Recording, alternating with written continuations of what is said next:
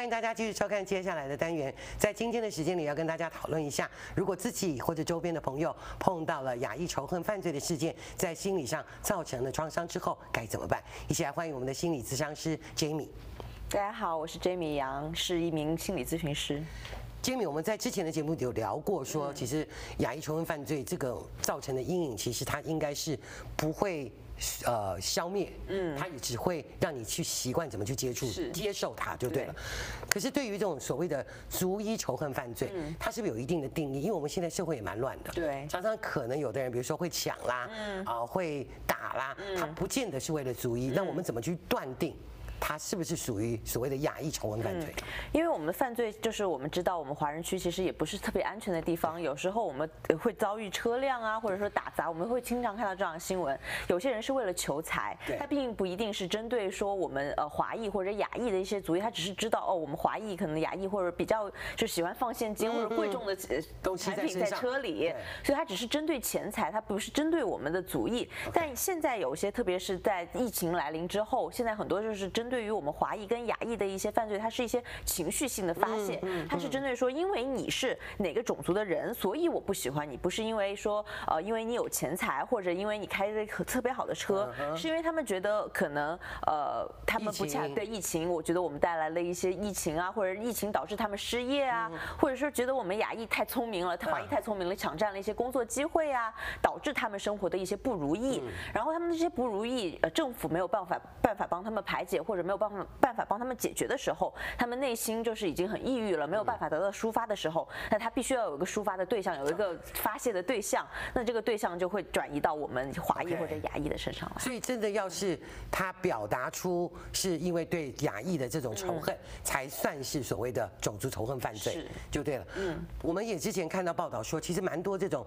所谓的种族仇恨犯罪、亚裔仇恨犯罪的这种。的所谓施暴者，嗯，他可能自己本身也是心理或者有上面有需要被辅导的地方，是。那这样子的情形碰到的时候，作为社会工作者，你们有没有什么可以做的？你们会？两边都辅导还是？呃，当然就是呃，因为我们有被害者也有加害者，但加害者他并不是有原罪，就是说我他肯定也是生活经历过一定创伤，他有抑郁或者 bipolar，或者他会有狂暴症或者什么之类的，他一定是会有一定的心理创伤，导致他的生活不如意之后，他呃我们所谓的报复社会或者报复一些就是其他族裔的人。那当时如果我们只是单纯的把他就是关进监狱里面，他并不会在根本上解决问题。我们。要达到的目的是，他认识到了他自己内心会的创伤，然后解决他内心的创伤，让他出来之后，他不会再重蹈覆辙，不会再做同样的事情，这才是我们在根根源上需要解决的。嗯，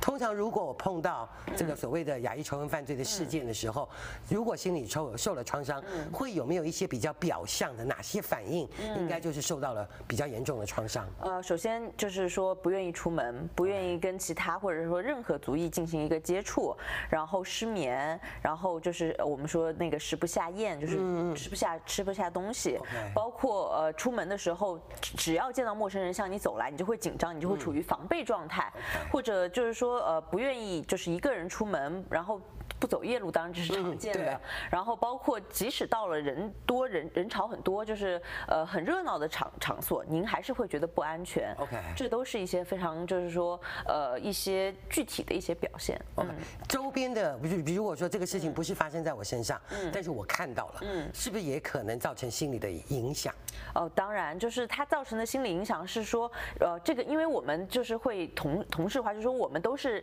华裔，我们都是亚裔，我看到这件事情。我亲眼看见、目睹这件事发生在你身上，那下次的时候说，嗯、呃，那我可能跟他穿着，我就不要跟他穿着差不多的衣服，或者有些时候我们会戴口罩啊，或者戴帽子，就是会就是试图去掩盖我们自己亚裔的一些 一些身份。但是有些还是有些时候我们甚至会呃做极端的事情，比如说不戴口罩，因为他们觉得戴口罩的都是亚裔，戴口罩的都是就是我们华人非常喜欢戴口罩，所以他为了就是所谓的融合，就是说表明说哦我是 native。就是 American，我为了融合你们，你对对对，你们不戴口罩，那我也不戴口罩。但他内心其实很恐惧的，就是对于病毒。但是他为了就是说，让人家不要攻击我，不要让我觉人家觉得我很特殊，那我也选择不戴口罩。所以基本上不不管是当事人或者旁边的人，都有可能受到心理的创伤，就对了。心理的创伤有没有分哪几个不同的 level？